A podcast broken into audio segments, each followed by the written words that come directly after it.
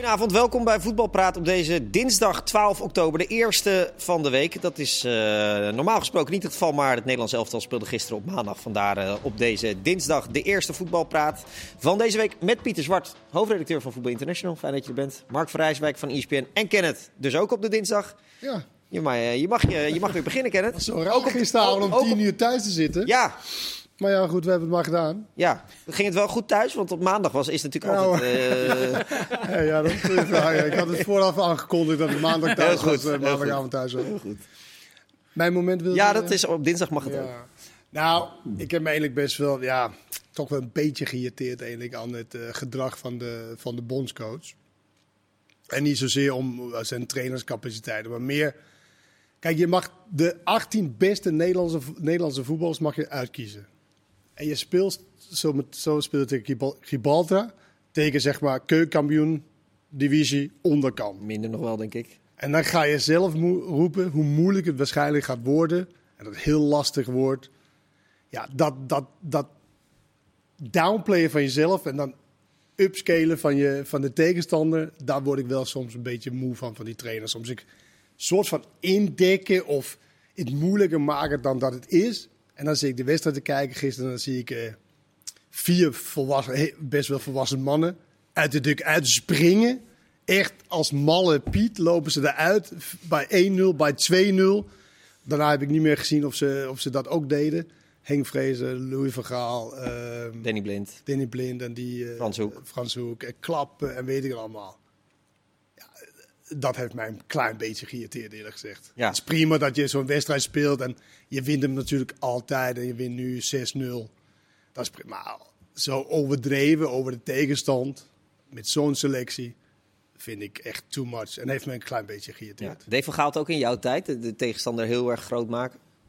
Nou, maar we spelen natuurlijk wel in de Eredivisie en daar heb je natuurlijk wel... Daar heb je geen maar dan is het verschil niet nee. zoals deze. Dit is de 18 beste Nederlandse voetballers tegen noemen ze, uh, Hans Kraaij noemde Helmond Sport. Nou, laten we maar Helmond Sport ja. nemen. Ja, ja.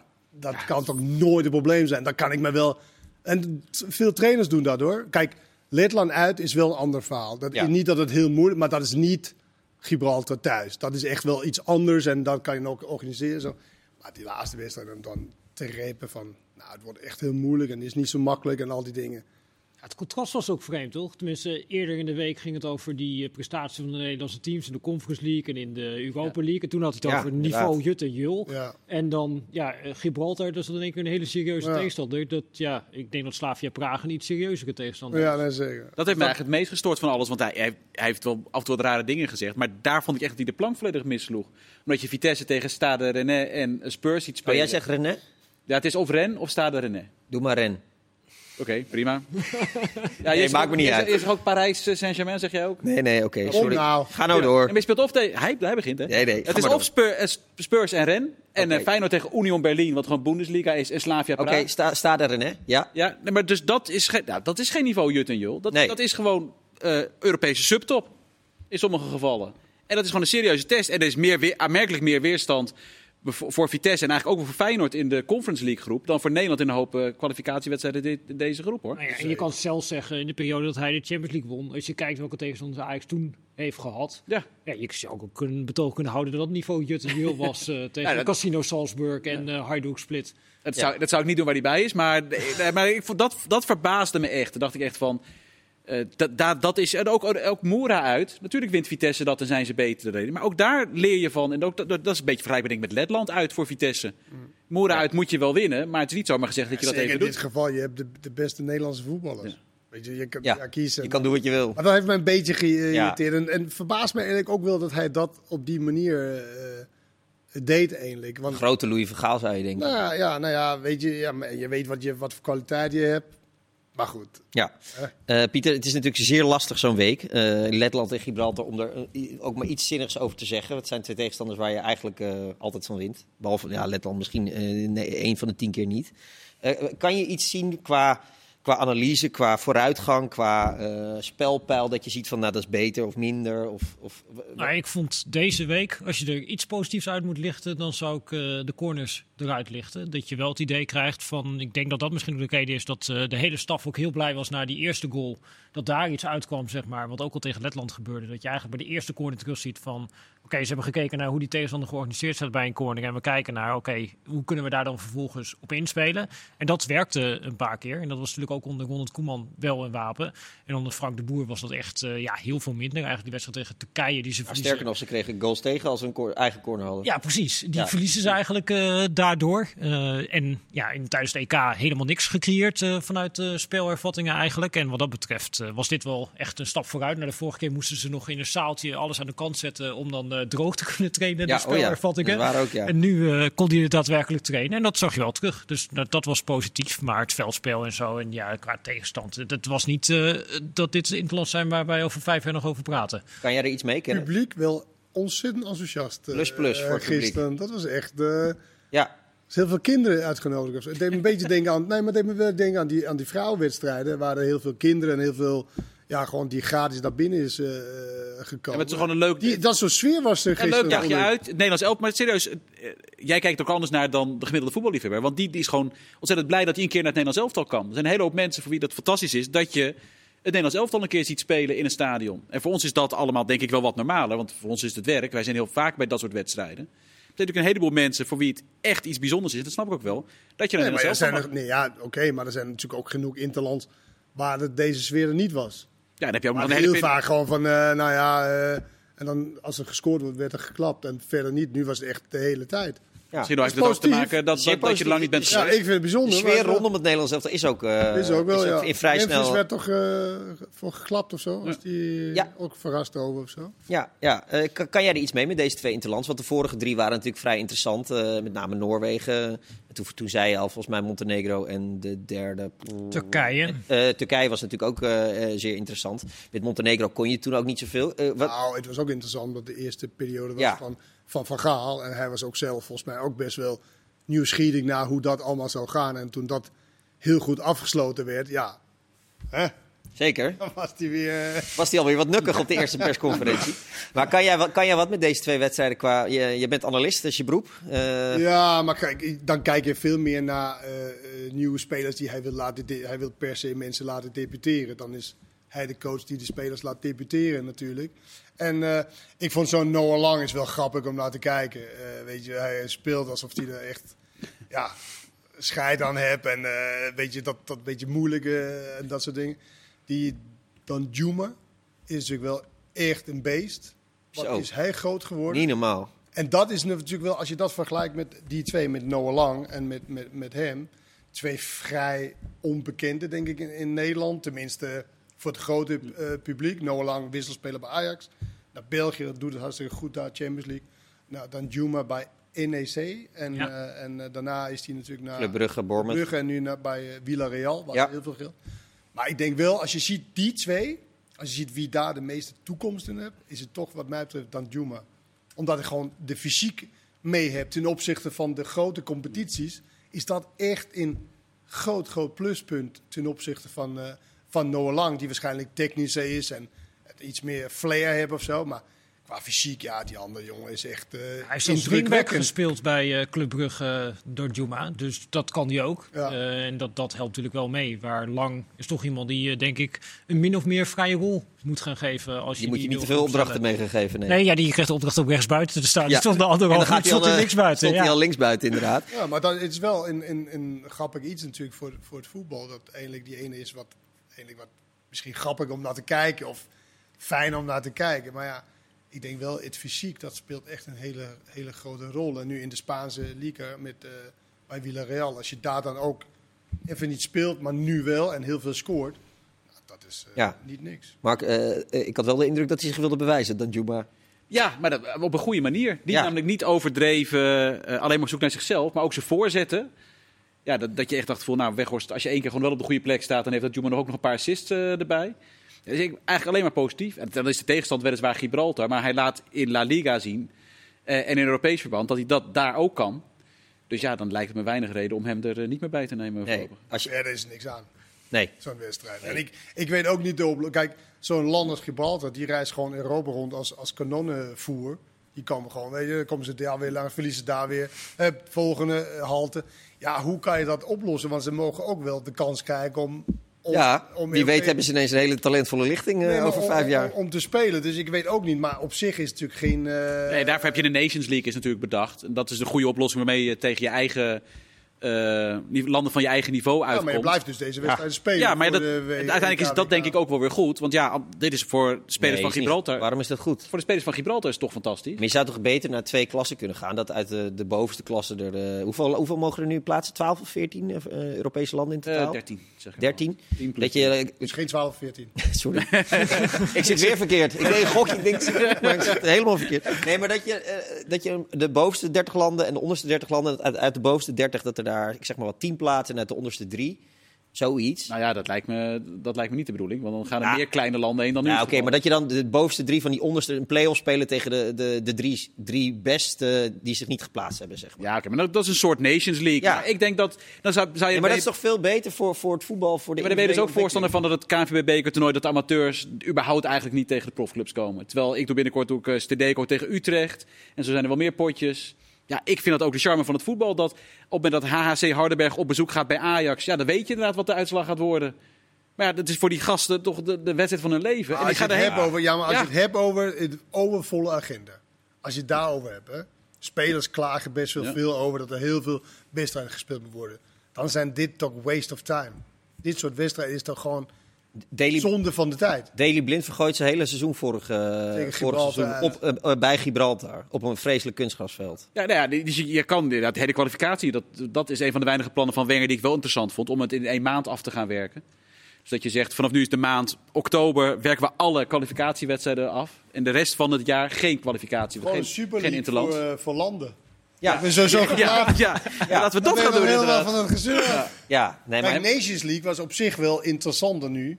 Ja. Dat finale weekend. Ja, dat was eh, top. dat- Ja. Ja. Dat ten opzichte van dit. ja, tuurlijk. En dan kom je natuurlijk wel. eh, ja, Ja, nee, er is ook nog op één niveau verschil. Mark. Je wil natuurlijk wedstrijden op niveau hebben. Toch? Dus ik ben ook voor En voorstander van de Nations League. Dat is, dat is altijd wel iets ongrijpbaars. dan kan Er het- gebeurt ook wel eens wat. dan Weet komt het nog Tussen bij Ja, maar, Amsterdam, ik bedoel, eh, bij Swift. Ik bedoel, Noord-Macedonië tegen Duitsland en zo. Ik bedoel, ja, dat verwacht je ook niet. Maar de- bij de beker heb je nog als amateurclub lood je één keer in de zes jaar een, een grote club. Weet je, dat is de charme. Dan komt iedereen kijken, inderdaad. En hier is het gewoon elke twee jaar kan het zomaar Gibraltar of San Marino of Andorra zijn. We kennen het op een gegeven moment wel. Nou, dan, dan doe je voor wijze van spreken voor de eh, EK alleen nog maar Nations League. En voor de WK hou je dit erbij. Oh, Of een enkele. Dat je maar één wedstrijd tegen elkaar speelt in plaats van twee. Dan ben je Ja, ook al de helft van de wedstrijden eh, kwijt. Ja, je wint toch wel. Dus, Maar eh, zit, maar zit dit in, in recettes, televisiegeld, eh, inkomsten met andere Ja. woorden? Zit, is het daarom dat ze per se twee wedstrijden speelt? Is het daarom dat al die landen mee mag doen? nou, ik denk dat het gewoon de eerlijke competitie is. Dat ze iedereen, iedereen het willen gunnen. Ja, maar nou even denk ik meestal niet aan geld. Nee, maar Nee, maar uiteindelijk gaat het erom wel dat elk land een kans heeft om zich te plaatsen. En je wil ook eh, herkozen worden natuurlijk als UEFA-voorzitter. En de stem van Gibraltar is net zo zwaar als de stem van Nederland. En dan gaan Ja. straks eh, gaan, op een gegeven moment gaan er 48 landen naar het komende WK. Ja, dan heeft Gibraltar nog steeds geen kans. Maar Letland. Eh, nee, maar ja, goed. Oh, maar dan gaat- Zometeen zo meteen gaat iedereen gewoon Ja, nee, eh, maar- naar- daarom. in Midden-Amerika, elk Ja. Midden-Amerikaans land gaat straks naar het, eh gaat naar overigens het heeft WK. eh, Courtois geklaagd over die kalender. Eh, vinden jullie dat hij een punt heeft? Ja, ja maar dit- dat, dat derde en vierde plaats in de Nations League. Ik kan me best voorstellen dat hij op een gegeven moment zegt van... misschien is dit een klein tikkeltje overdreven. Ja, maar goed, dat En is als één je- Maar daar wedstrijd. hangt ook weer vanaf. Want stel voor dat er toevallig een kleiner, kleiner land daar was gekomen, is voor hun brons heel belangrijk. Maar dat kan dus niet. Er kan geen kleiner land nee, maar komen. kleiner. Ja. eh, dit was Ja, Hoezo? Zwitserland heeft ook een keer meegedaan aan de finale van de Nederland. ja, maar, ik denk ook niet, ja, maar er zitten waarschijnlijk ook vooral- voornamelijk spelers van de grote clubs... die er Ja, ja. ook niet op zitten te wachten. Ja. En kijk, als je dit doortrekt, is net vandaag naar buiten gekomen... had L'Equipe volgens mij achterhaald... dat voor het WK volgend jaar de spelers een week voordat het WK begint... zich gaan melden bij de landen. Hebben ze een week voorbereidingstijd voordat het WK Maar, begint. maar, maar ja, Dat so what? Nou, dat lijkt me toch niet heel, lijkt me toch niet heel maar, prettig. eh, nee, maar als jij ervoor kiest als, eh, om Qatar het WK Ja, te geven. dat- daar begint het al, En je, ja, maar dan, is het ook, dan kan je toch nu nog niet klagen. En het geldt voor alle landen. Niet voor één land, maar Ja, maar- voor alle landen. Het geeft aan hoe vol die. Maar het gaat dus om die spelers. Want die spelers die kunnen zich pas een week melden van tevoren. Omdat ze de week daarvoor dus nog wedstrijden spelen. Hey, dus die gaat... Mark, Ja, dat snap ik ook zelf. ja, nee, maar ja, dus gaan ze helemaal kapot. Dus krijg je weer Pedri, die eh, eh, EK speelt, die Olympische Spelen speelt, die geblesseerd raakt bij Barcelona. En volgend jaar dan is Pedri weer fit, maar dan gaat hij weer alles spelen bij Barcelona. Dan gaat hij het WK spelen, dan komt hij terug, Maar dit is, inherent, dit is wat ervoor gekozen is om die landen het te geven. Ja, en dan is dat zoals het is. Hier is Van- voor gekozen om. Van, en Van der Vaart zegt ze verdienen 10 miljoen, niet zeiken. Ja. Ja, maar geld is hier speelt geen. Dat is niet een factor. Weet je, of je nou 0 of 10 miljoen krijgt. Ja, eh, het is dezelfde inspanning. Het is fysiek op Want een het is niet zo als je. Nee, sorry, ik, ik eh, doe het niet als je maar 3 miljoen verdient. Ja, dat is gewoon de- dezelfde inspanning. En het is zwaar. Maar ja, het is zoals het is. Er is gekozen voor het grote geld. Eh, bij de clubs, bij de, bij de bonden. Ja, dan is dit de. de, de hoe heet het? Inherent. Het, het gevolg, het, eh, het, eh, Gevolg, ja. Consequentie. de consequentie. En daarom is Newcastle ook gekocht door, eh door Saudi-Arabië voor een hoop geld. En gaat het dus eigenlijk ook gewoon niet veranderen. Dit, eh, Die hebben dus, ik las vandaag, of ik hoorde vandaag, ze hebben dus, die eigenaar heeft 380 80 miljard. Of miljard. miljard, ja, 380 miljard, miljard. En die van Paris Saint-Germain heeft 80 miljard. Ja, die is arm. Die is stinkend rijk. Ja. En die andere is, Ja, ja ik, er is geen overtreffende trap meer. eh. ja, nee, het is werkelijk ongelooflijk. eh. En dat is dus precies waarom, waarom Barcelona en Juventus de Super League willen. Omdat die club als Barcelona is Ja. daar, ze hebben daar niet voor open, die hebben de socio's. Dus die denken, ja, wij ze hebben gewoon geen schijn van kans tegen maar ze Paris hebben Saint-Germain City. zichzelf best wel de Ja, glazen ja, ingegooid. ja, nee, ik zeg niet dat Barcelona hebben goed zijn heerlijke speler, die, die 17-jarige... Oh. Gavi. Ja. Fuck. Ja, als dat soort talenten blijven komen, dan komt het wel weer goed. Ja, met uiteindelijk wel. Ja. Ja. het duurt wel even. Dat is wel het, het mooie ook weer, dat dat soort eh, talenten de kans krijgen. Maar ik denk als, alles, als er veel goede spelers bij Barcelona nog waren geweest, dat die ook wel had gespeeld. Ja, had wel een kans gehad. Ja. Maar leuk om te zien. Eh, terug naar het Nederlands elftal, want Pieter uh, Van Gaal heeft gezegd, ja, het is allemaal leuk en aardig. Maar na de kwalificatie, als dat lukt, ga ik toch weer eh 5-3-2 of 5-2-3 of 3-4-1-2. Of, eh, sorry, 1-5-2-3 en, en, enzovoort. eh, erin eh, slijpen, want dat vind ik mijn ideale systeem. Snap je dat? Op zich kan ik dat wel volgen, ja. Ik kan wel begrijpen dat als je toewerkt naar zo'n groot toernooi, dat je dan gaat kijken naar, oké, ja, hoe kun je met het Nederlands elftal? Want nu zijn we beter dan iedere tegenstander. En straks zijn we niet beter dan iedere tegenstander. Dat je gaat kijken naar, hoe kun je met een systeem toch succesvol zijn? En in ieder geval een defensieve organisatie neerzetten. En dan kan ik me wel voorstellen dat je uitkomt bij dat soort systemen. Zeker ook als je, als je bijvoorbeeld Portugal zag op het afgelopen eh, EK. Ja, als je dan op een gegeven moment moet gaan verdedigen met vier man tegen een team dat eigenlijk aanvalt met vijf man, zoals Daar Duitsland. ga jij in die vanuit van een, van een defensief 5-3-2. Daar ga Ja, je precies. vanuit. Maar je kan het ook offensief spelen. Ja, exact. Ja, maar aan de bal wordt het sowieso natuurlijk eh, anders. Als je doet Chelsea dat je kan eh, ook genoeg invult. druk zetten. Je kan ook Klopt. genoeg eh, doen. Dus je zou het ook nu nog kunnen spelen. Ondanks dat je met, met tegen mindere tegenstanders... eh, Zou zeker kunnen, maar hij vindt geloof ik dat Als hij je zich eerst moet kwalificeren. En dat, dat dit systeem, dat ze dat eh, goed kennen. Ja, en daarna kun je dit natuurlijk wel eh, gaan inslijpen en kijken van hoe pakt dat uit eh, met deze spelers. Ik ben benieuwd wie die dan voor. Kijk, rechts heb je volgens mij rechtsback, de wingback. Dan heb je hem alleen al met Dumfries, maar daar komen er wel meer opties voor. Ik ben benieuwd wie dan op ik links echt. de jonge Frimpong wel... eh, Ja, nou, dat, dat, is, dat weet maar serieus, dat, die, die doet het wel hartstikke goed. ik, ik, nou ja, dat is toch... Kijk, Rens is hij gek op. Is wisselspeler bij Ja. Ajax. Maar Frimpong is basisspeler bij, Bij Leverkusen, Leverkusen. ja. Dat is toch wel krom als hij dan niet eerder de kans zou Dus dat is van het huidige Jong Oranje. De speler van wie ik misschien inderdaad eerst verwacht dat hij een kans gaat krijgen inderdaad bij Oranje. Maar op links, Wijndal was natuurlijk altijd een Ik optie. weet het maar- wel een. Nou, kom erop. Danjuma. Ja, dus die gaat de wingback spelen. Ja, nee, Ja, als Ja, dat- zou hij kunnen proberen, ja. Heeft hij eerder Misschien is dat inderdaad wel een optie. Ja, hij is, hij is Ja, fit- en genoeg Blind. Om, eh, om die meters te maken, volgens mij. Ja, en Daley Blind die heeft natuurlijk gespeeld op het eh, WK onder eh Van Gaal, op dezelfde maar, ik- positie. maar stel je voor hè, dat dan Juma zich geweldig ontwikkelt. Hè? Mhm. Noah Lang ontwikkelt zich fantastisch. Dan heb je toch de beide spelers wat Ja. je eigenlijk...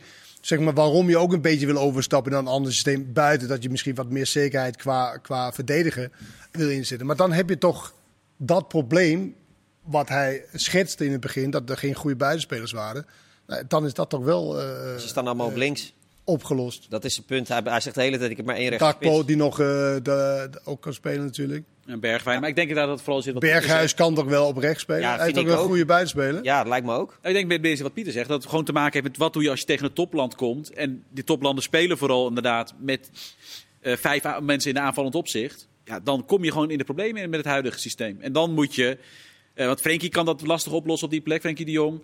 Eh Wijnaldum is daarin lastig. Kijk, dan zou je weer misschien met de Roon daar moeten gaan spelen. Maar die staat niet voor niets natuurlijk op de tribune nu. Dus ik denk dat hij daarom op die daar manier toch ook zo naar kijkt. Ja, je proeft aan alles dat die eh, Chelsea-systeem, hoe Tuchel dat heeft neergezet, dat dat echt zijn, eh, zijn ideaalbeeld is. Dat heeft hij op de persconferentie volgens mij Ja. ook een keer vrij lovend eh, beschreven, toch? Ja, en die varieert natuurlijk ook heel veel. Tuchel, die binnen wedstrijden varieert hij veel. Het is altijd inderdaad drie verdedigers en aan de zijkant. Maar ik zie dus in de laatste wedstrijd, dan zet hij bijvoorbeeld, weet hij, de rechtsback van de tegenstander is niet zo goed in de 1 tegen 1. Dan zet hij Hudson Odoi als een van de aanvallende middenvelders. Dan speelt in één keer de linksback En aan de daar zit een heel groot verschil hè, of je nou een clubcoach bent Ja. Of een landencoach Zeker. bent. Want die tijd heb je helemaal niet om inderdaad. Want het mooiste is natuurlijk als je kan variëren tijdens een wedstrijd. Dat je Ja, verschillende systemen kunt spelen. goed, Tuchel die kwam die natuurlijk ook binnen. Midden in het seizoen, die heeft helemaal niet kunnen trainen eigenlijk eh, toen hij binnenkwam. Maar goed, hij komt nu wel. Het is wel dagelijks met een groep. Klopt. En dat is wel anders dan, Dan bondscoach. Ja. incidenteel. En die spelers gaan dan ook weer andere prikkels bij, bij zijn club krijgen. En dus dat duurt wel even voordat je dat weer op één, op, op één lijn hebt. En als jij zegt dat, eh, wat ik ook las vandaag, één week eh, de, vo- in de voorbereiding hebt. Ja, En hij verwees, dat is naar, wel lastiger. hij verwees nog naar Brazilië, hè, toen hij daar wel makkelijk switchte van het ene systeem naar het andere. Maar ja, goed, toen was de voorbereiding, toen heeft hij dat natuurlijk zo lang erin kunnen slijpen. Dus dat, ja, dat Dat wordt nu toen echt wisselen stuk heel vaak van Ja, de naar- 5-3-2 naar 4-3-3. naar de 4-3-3. Nou ja, en sterker nog, gisteren op de persconferentie zei hij ook van... eh, ja, ik wil gewoon ook weer naar 4-3-3 kunnen wisselen in een wedstrijd. Want eh, ja, de trainers van de tegenstanders weten echt niet hoe ze daarmee om moeten gaan dan. dan eh, dat, dat, die hebben dan best wel weer moeite om zich daaraan aan te passen als wij dan eh, van systeem gaan wisselen. Eh, denk je dat dat echt zo is? Of? Nou ja, er gebeurt natuurlijk wel altijd iets in een wedstrijd. Als zo'n tegenstander dan wisselt tijdens de wedstrijd, dan zie je altijd even dat er in het wedstrijdbeeld dat het even zoeken is eh, op het veld. Het is natuurlijk niet zo ja, dat, dat die trainers aan het, van de tegenstander nog niet doorhebben. Alleen zie je het nog maar naar je spelers te communiceren die nu weer fans in het stadion zitten. Ik denk dat dat nog niet zo Maar is makkelijk ook is. wel eens- als, als je net gewisseld hebt, dat zie je, de goede coaches die, die doen dat best wel vaak als ze net de tegenpartij gewisseld hebben. En dan weet je, dan hebben ze die speler niet voor dat. Ja, En dan kan je, kan je het eh, wisselen. Maar weet je, het valt en staat natuurlijk ook met je kwaliteit van je spelers. Je kan alle systemen spelen, maar als je niet heel goed bent, ja, dan kan je in ieder geval wel zorgen dat je niet zo kwetsbaar bent. Maar aanvallend wordt het dan wel iets, iets lastiger. En Chelsea is natuurlijk wel misschien het ideaal, ideaalbeeld wat ook wel veel kwaliteit. niet helemaal eh, Nederland aan. Nee, nee, Chelsea denk ik wel iets beter dan eh, het Nederlands elftal op dit moment. We hebben nog veel te bespreken. We hebben het over de voetbalvisie van Feyenoord, over jonge Oranje, over moderne trainers. Kortom, eh, kijken zo, deel 2.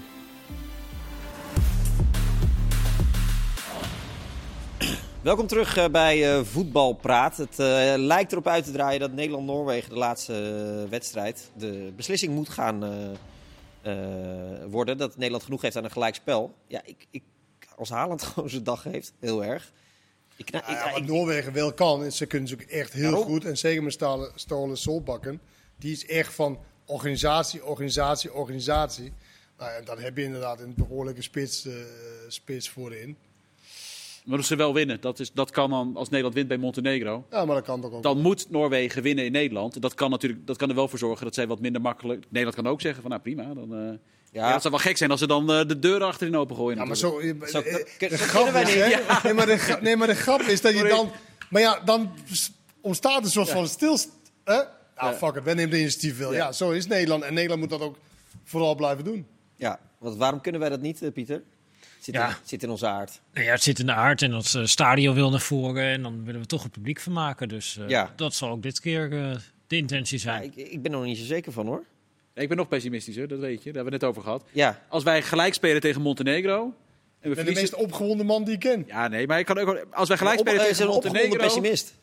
Ja, zeker. Ja, dat is heel gek. Ja, Gelijk spelen tegen Montenegro en verliezen van Noorwegen. Dan, kunnen we, we- dan zijn we in principe derde in de groep. En dan gaan we helemaal niet. Dan gaan we zelfs de play-offs niet in. Ja, oh. Nou, er kan nog van alles gebeuren. Nee, ik Nou, lekker als je gelijk speelt tegen Montenegro, komt er echt veel druk te staan op die wedstrijd tegen Noorwegen. Dat wil ik vooral moet je zeggen. winnen van Montenegro. Je moet echt winnen bij Montenegro. Dus je moet niet denken van... Jongen, Nederland heeft een cadeau gekregen. Noorwegen en Turkije speelden gelijk. Ja, maar... Weet je, dat moet je gewoon uitpakken. ben ik En met dat- je eens. Alleen als je nu denkt, eh, als we gelijk spelen tegen Montenegro, hebben we het nog steeds in eigen hand.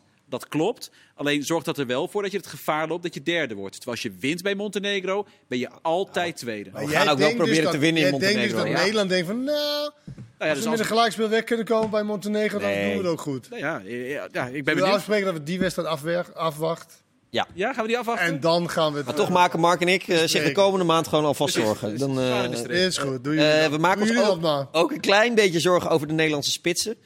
Eh, want we hebben eigenlijk vooral alleen Memphis van eh, redelijke kwaliteit. En daarachter, ja. oh. Nou, Memphis is wel van meer dan redelijke kwaliteit. Ja, nou, ja, dat is wel een discussie. Want de ene zegt, ik vind hem echt eh Nee, maar bijna de, nee, de discussie is natuurlijk van... Ik- Hij moet de leider van Barcelona zijn. En dat is hij natuurlijk niet goed genoeg voor. Maar hij is wel degelijk meer dan een behoorlijke spits. Ja, maar ik bedoel met redelijke kwaliteit bedoel ik eh, we- eh, vergelijken, Wat bedoel je? vergelijken met wereldtop. Dat, hij is niet de absolute top natuurlijk, maar hij is redelijk, is geen Lewandowski. redelijke kwaliteit. Als je, nee, het- nee, als je maar, het qua... maar dus de absolute top of redelijk? Er zit toch wel iets tussen? Hij is Europees. Hij zit toch hij is wel subtop. hier? Hij is subtop. Ja. ja, Dat wil ik ook zeggen. En daarom niet goed genoeg Ja, maar redelijk is toch subtop? redelijk Is dat zo? Ja. Nou ja, goed. Dat bedoelen we eigenlijk, bedoelen, bedoelen we eigenlijk, taalbarrière. taalbarrière. Bedoelen we eigenlijk gewoon hetzelfde, maar daarachter zit er gewoon niet Ik vind zoveel. het wel redelijk vanavond. Ja, subtop. ik ben niet goed vandaag. Eh, maar daarachter zit er niet heel veel. Dan kijk je natuurlijk snel naar Jong Oranje. Eh, ja, dan, ja. Ja. Nou, Ja, het grappige was, ik speelt weet, dan vandaag samen met Sirkse, die het wel redelijk doet. ik, eh ik doe natuurlijk vrij veel Jong Oranje. In de eerste wedstrijd speelde die. Je hebt dan drie echt grote talenten, zo, eh, waarbij je heel erg benieuwd naar bent. Zijn Boadou, Zirkzee en Brobby. En de eerste Interland tegen Jong Moldavië speelde hij met alle drie. Ja. Had een manier gevonden om ze alle drie op te stellen. Nou, daar is hij nu van teruggekomen. Heeft hij twee keer Boadou op de bank gezet. En Brobby raakt ook nog eens een keer geblesseerd. eh. Dus Zirkzee is van die drie op dit moment degene die het verst is. Die speelt natuurlijk ook veruit het meest. Die, die speelt gewoon eigenlijk bij Anderlecht. Terwijl Brobby vrijwel niks speelt en Boadou tegenwoordig ook niet meer. En wat er vandaag met Boadou is gebeurd, is wel uitermate pijnlijk natuurlijk. Ja, we zagen een shot dat je ongeveer alleen nog maar zijn ogen zag. Hij zat helemaal diep eh, weggezakt in zijn, eh, in zijn capuchon. eh, Maar van er zijn... zou wel meer wisselspelers zo zitten, toch? Jawel, maar hij was, eh, Van der Looy was ook vrij duidelijk vooraf. eh, hij, hij leeft gewoon niet. eh, en dat, ik verwacht meer van hem als ervaren speler. Hij doet gewoon niet goed genoeg zijn best. Dat Nee. is best een pijnlijke... Ja, is de Ja, pijnlijke maar, ja, maar dat is de mening van Erik van der Looy. dat klopt. Ja, maar ja, hij, zit, eh, hij is een hele belangrijke speler altijd geweest voor Van der Looy. Hij heeft, geloof, eh, ook, hij heeft altijd geleverd eigenlijk, een Jong Oranje, ook eh, op het EK. Dus hij gaat hem niet op de bank zetten omdat hij hem niet goed genoeg vindt of wat dan ook. Dus hij zet hem op de bank omdat hij vindt dat hij te weinig heeft geleverd. Ja, was in de AZ-jeugd ook altijd wel een Ja. beetje het verhaal. Heel veel AZ-trainers zijn er ook mee bezig geweest. Bodo in dat druk zetten, al die dingen, dat hij dat ging leveren. En nou ja, dat zal nu ongetwijfeld bij Monaco met eh Kovacs, die zal daar ook eh Maar bovenop bedoel je leveren qua arbeid of qua kwaliteit? Nou ja, qua arbeid en in het meevoetballen eigenlijk die twee aspecten. Doelpen te maken. Toen hij al die goals maakte voor Van der Looy op het EK, dan werkte hij wel en leverde hij wel genoeg arbeid. Waarschijnlijk wel. En ik weet dat wat, wat Pieter zegt, ik weet ook van mensen bij AZ dat die eh, heel erg twijfelen of hij het gaat redden bij Monaco. En dat zit dan niet zozeer in de, Oh, in maar de dat, kwaliteit. twijfelen we allemaal Ja, aan. nee, maar dat zit dan vooral in eh, hoe, hoe gaat hij om met het feit dat hij nu op de bank zit? Is hij mentaal daar sterk genoeg voor om zich terug te knokken? En hoe gaat hij daarmee om? En zich dat met, van een hele zware blessure. ja, maar dat, wel, is, dat, dat is al vrij eh maar wel altijd met de garantie hij speelt. Eh, De slot die had, had natuurlijk niet zo heel veel te kiezen. Boadou speelde. Nee, maar en nu zit hij in een situatie waarbij hij zoveel concurrentie heeft. Hij zit heel veel op de bank. Maar jij denkt dus niet dat hij dat scenario in zijn hoofd heeft gehad? Dat is als hij naar Monaco gaat, dat ik- ik, niet alle wedstrijden zou gaan spelen. Ik ken hem niet persoonlijk. Ik weet alleen Ik wat niet. Pieter min of meer ook aangeeft. Dat er bij AZ daar wel twijfels over zijn. Of hij, ik zeggen, als het niet lukt, dan zal het voorna- voornamelijk daarin zitten. Maar er zijn natuurlijk grote twijfels of het überhaupt zal gaan lukken natuurlijk bij Monaco voor Boadu.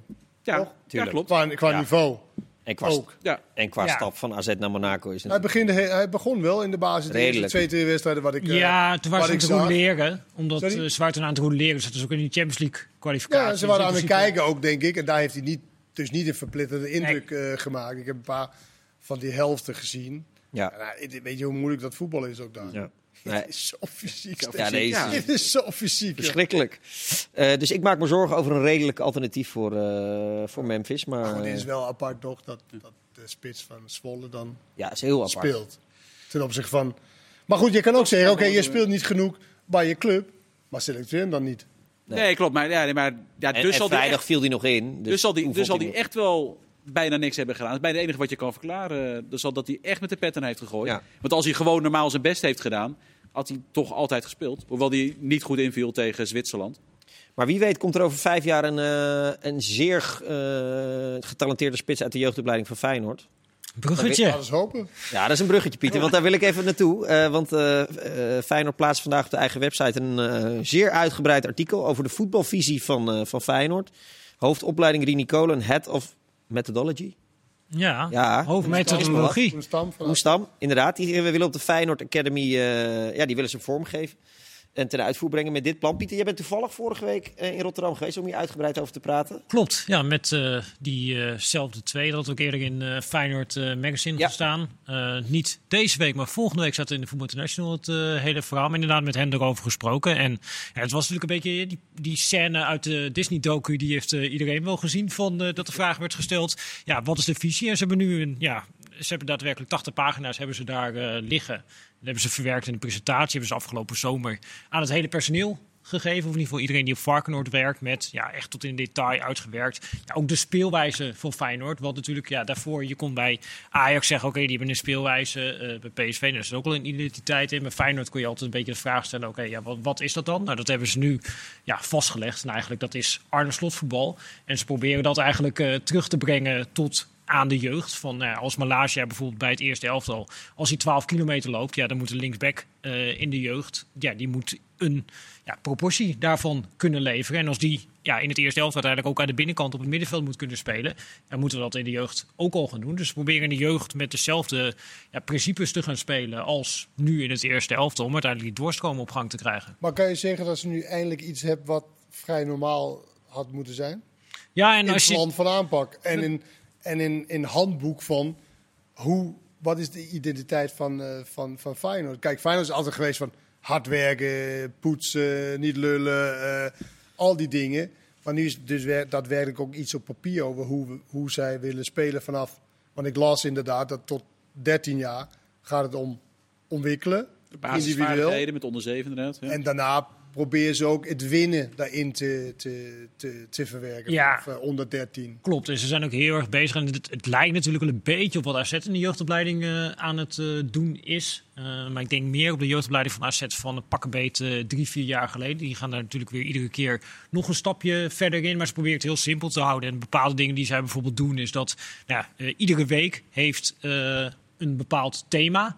En dat thema is dan bijvoorbeeld eh, druk zetten op de helft van de tegenstander. En van de onder 13 tot aan de onder 21. En ook de Feyenoord vrouwen, die zijn allemaal in die week bezig met datzelfde thema op de training. Om ook een beetje ja, op gang te brengen tussen die trainers onderling. Van ja, hoe ga je dat nou trainbaar maken? En weet jij dat of, soort het, details. of ze het met dezelfde mensen die er al zaten het gaan doen?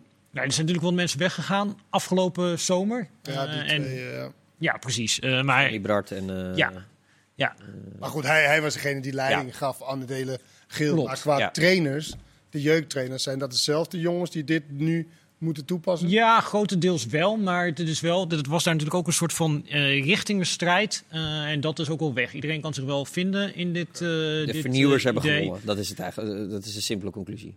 Dat, dat- zo zou je het simpel inderdaad eh, kunnen samenvatten. En ja, nu is de vraag. hè, maar dit is eigenlijk. Ja, maar voor Feyenoord- Dood, dit is doodgewoon. dat voor je, Feyenoord is dit dat je in vernieuwing. een jeugdopleiding, dat je in een club in plan hebt van oké, dat je niet de trainer, de hoofdtrainer laat bepalen hoe je team speelt, maar nee, de DNA van je club. Het grappige Eh, is wel dat dit nu aan de hand van de hoofdtrainer dat, Ja, dit, eh, dat dit plan wordt Ja, geïntroduceerd. ja, zij zeggen natuurlijk dat het andersom is. Ja, hè. dat ze hadden ik. dit op document en nu hebben ze ook een hoofdtrainer die ook op die manier speelt. En de komende hoofdtrainers ook op die manier. Ah, de eerlijkheid gebied te zeggen dat Koestam wel eerder binnen was dan eh Arne Slot. Dus dat... eh, Maar hij komt ook uit de AZ eh, Ja. eh, koker. Ja, ja. En er zit gewoon heel veel overeenkomsten met vooral ook, ook met Ajax bijvoorbeeld, waar ook op een gegeven moment alleen maar over de individuele eh, ontwikkeling en, eh, en het winnen eigenlijk niet zo eh, belangrijk was. Ja, Wat ze daar deden, ik weet niet of ze dat ook bij, A- bij Feyenoord gaat doen. Op een gegeven moment was het ook zo dat trainers na zes weken, bijvoorbeeld had je de B2 getraind. Ja, Toen gingen je ze daar- roleren, Toen ging je de A1 trainen, toen ging je, ging je de, de A2.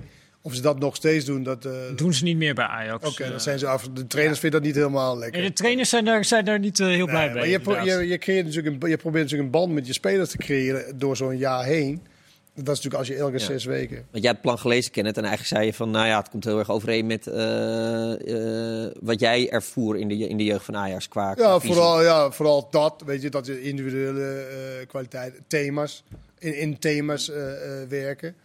En is natuurlijk ook niet onlogisch dat de meesten op elkaar Nee, want dat is lijken. cultuur. Alleen je kan, de ene club kan zeggen, oké, we vinden winnen superbelangrijk. Want winnen kan ook een onderdeel van je ontwikkeling zijn.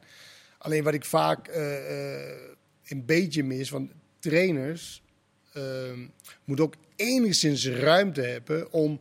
Kijk, dit wordt gemaakt ook voor de, voor de negen van de tien spelers die het eigenlijk niet zo goed kunnen of weten. En trainers ook. Dus nu heb je een handboek.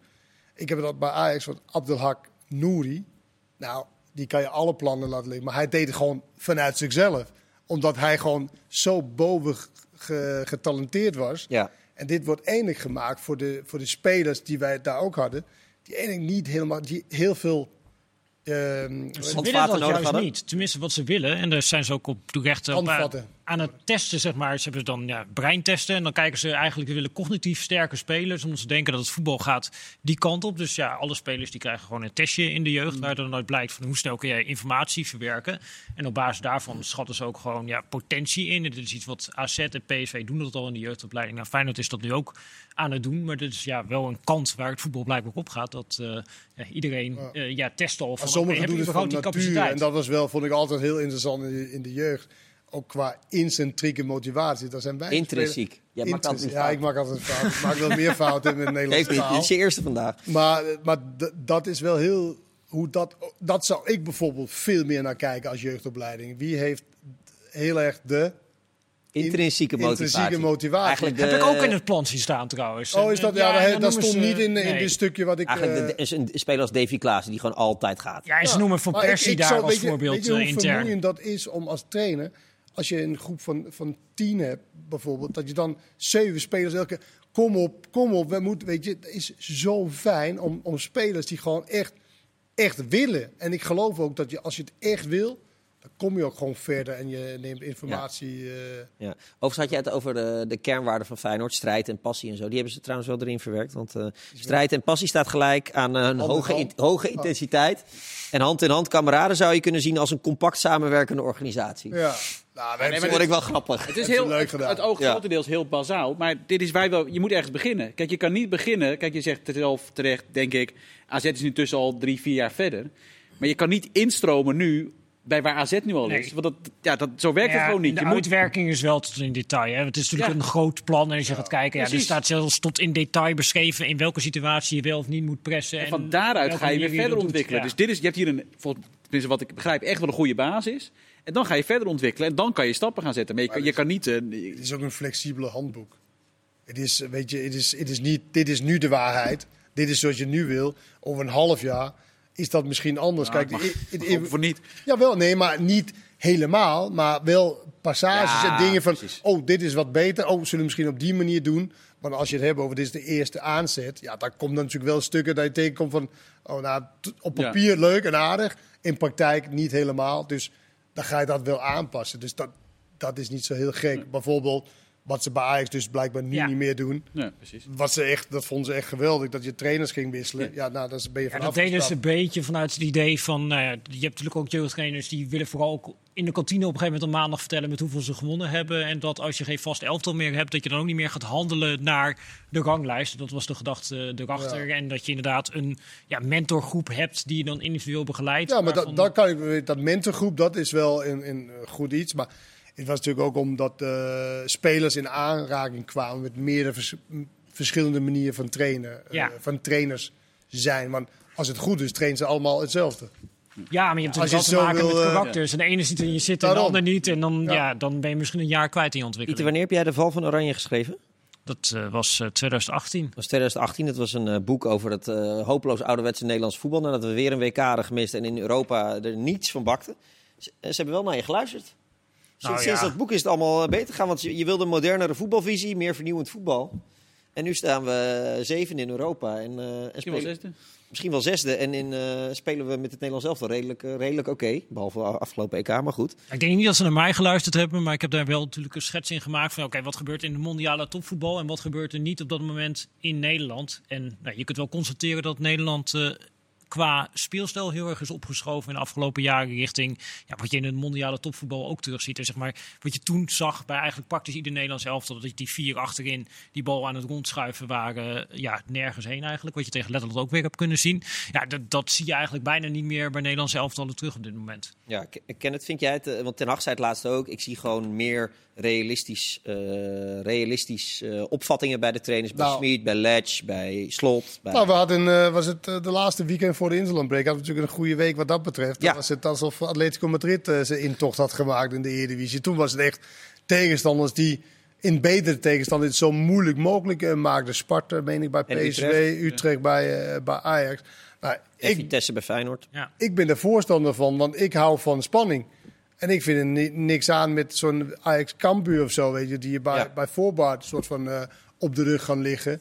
Dus ik ben er wel voorstander van. En het is niet altijd prettig om naar te kijken, maar ik vind het nog steeds prettiger dan een, een, een doelpunten verstijnen en dat geen tegenstand en geen, uh, geen spanning is. Ja, wat begint bij spanning. Jij spreekt ook veel trainers, je, je ziet krankzinnig veel voetbal, maar zie jij ten opzichte van vier, vijf jaar geleden daar Zie je het ook als je gewoon simpelweg naar een wedstrijd kijkt? Zie je daar echt veel verbetering in? Ja, de ene keer wel, de andere keer niet. Ja, je hebt trainers inderdaad. Je hebt Henk de Jong die zegt, ja, wij voetballen op onze eigen manier.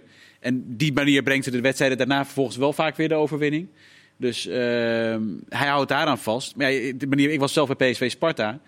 Ja, Fraser die, eh, die gooit gewoon extra verdediger erbij. Die zegt gewoon, nou weet je wat, ik zet Awassar naast de andere twee verdedigers. Dat heeft hij volgens mij dit seizoen nog niet zo heel vaak gedaan. Dat hij best met vijf man achterop gaat spelen.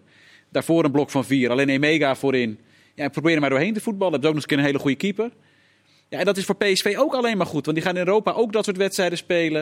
En dan loop je ook, dat was tegen Benfica, dan loop je ook tegen de muur op, kan je gefrustreerd raken. En uiteindelijk moet je geduldig blijven. En is het alleen maar goed. PSV leert meer van PSV Sparta op deze manier 2-1 dan PSV Sparta, Sparta voetbal zoals altijd hebben gedaan. Het wordt 4-5-0. Ja, want Pieter, jij, hebt ook krankzinnig veel wedstrijden gezien. Je analyseert het goed. Zo goed dat Bos je zelfs als, uh, als assistent wilde meenemen. Uh, zie, jij, uh, zie je veel verbetering of is er nog lange weg te gaan?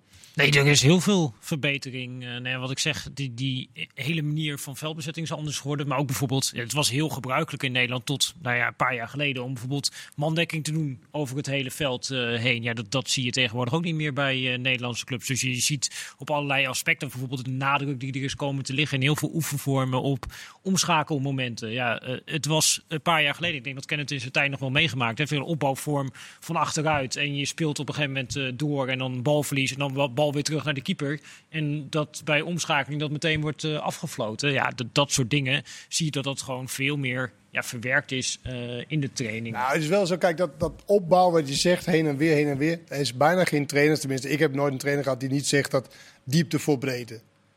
Alleen dan, je hebt ook... is wel, hoe ga je trainbaar maken? Sorry? Hoe ga je trainbaar maken vervolgens? En... Nou, dat is niet zo heel moeilijk. Dat is vaak, vaak is het in, in, in ook dwingen. Hoe dwingend ben je als trainer? Hoe, hoe hoeveel eis je dat van je speler? Dat als je het ziet, dat je omhoog kijkt. Dat je, en het gaat ook om beweging voorin natuurlijk. en van de middenvelder. Nu veel dat, dat trainers het ook proberen te beïnvloeden vanuit juist de oefenvorm. Door de regels zo te wijzigen dat die spelers eigenlijk dat gedrag gaan vertonen. Zonder dat je überhaupt nog als trainer moet zeggen... Hey, maar ik, ik, ik, ik, heb ook geluk gehad. Hè. Ik heb Co Adriaanse gehad, ik heb Louis van Gaal gehad. En die zijn eigenlijk altijd met dat ja, uh, bezig. Dus wij, ook nou, jullie, jullie, weten ook AZ toen de tijd. Wij speelden echt Jullie speelden heel Europa. zoals jij het beschrijft met nee. weer. Dat was echt wel avontuurlijk. En dat was ook nog, weet je, echt naar voren uh, was dat. Dus dat, wat dat betreft heb ik ja. uh, geluk gehad. Maar dat werd alleen maar daarop getraind eigenlijk. Op die ja. manier. Ja. Dat je de, de eerste gedachte is gewoon vooruit. En daar werd ook spelers uh, opgesteld. Dat is natuurlijk ook wel het geval. Je moet ook spelers opstellen die dat kan uitvoeren. Want als je niet zo heel handig met de bal bent, dan is het al lastig om de bal onder controle te houden. Maar als je ook nog moet kijken en ja. dan ook nog die paas moet geven, ja, nou, dat is drie moeilijke dingen voor iemand die niet zo goed kan, uh, ja. uh, kan voetballen. Ja. Nee, maar en, en, voor ons is het ook leuk. Want op een Europese avond vroeger dachten we van, nou, dat gaan we weer... Uh... Ja, dat gaat goed. Dat gaat en, nu, goed, nu op donderdag... Uh... En nu lopen we elke keer op dat uh, coëfficiënt Polonaise. Ja. Ik zit te wachten tot jij nog een keer mee gaat doen aan de Polonaise. Maar dat, nou, ik doe blijkbaar mee op dat video. Hebben ja. ze goed daarin gemonteerd. Tegen mijn wil in. Maar, ja. maar goed. Mark, we hebben nog 40 seconden. Maar wil jij als spelregel-expert even zeggen dat die regel onzin is? Die buitenspelregel? Uh, nou, tot, de, de, regel vind ik op zich wel terecht. Want oh. de regel is namelijk, als jij als verdediger bewust een bal speelt, en dat doe je dan, dan kan je als aanvaller niet meer buitenspel staan. Die regel klopt. Maar ja, dit is een, uit, eh, dit, een uitkomst die natuurlijk een beetje wringt. Want hij speelt wel bewust de bal. Maar ja, eh, het, wat ik wel vreemd vind hierin, dat laatste op, verdedigers kennen de regels niet. Als je de ophef over ziet, weten verdedigers dit gewoon niet. En je ziet nog steeds handel omhoog gaan bij doeltrappen van keepers. Verdedigers moeten de regels ook gewoon beter kennen. Goed zo. Dankjewel Kenneth. Dankjewel Mark en dankjewel Pieter. En dankjewel u voor het kijken. Tot snel. Doeg.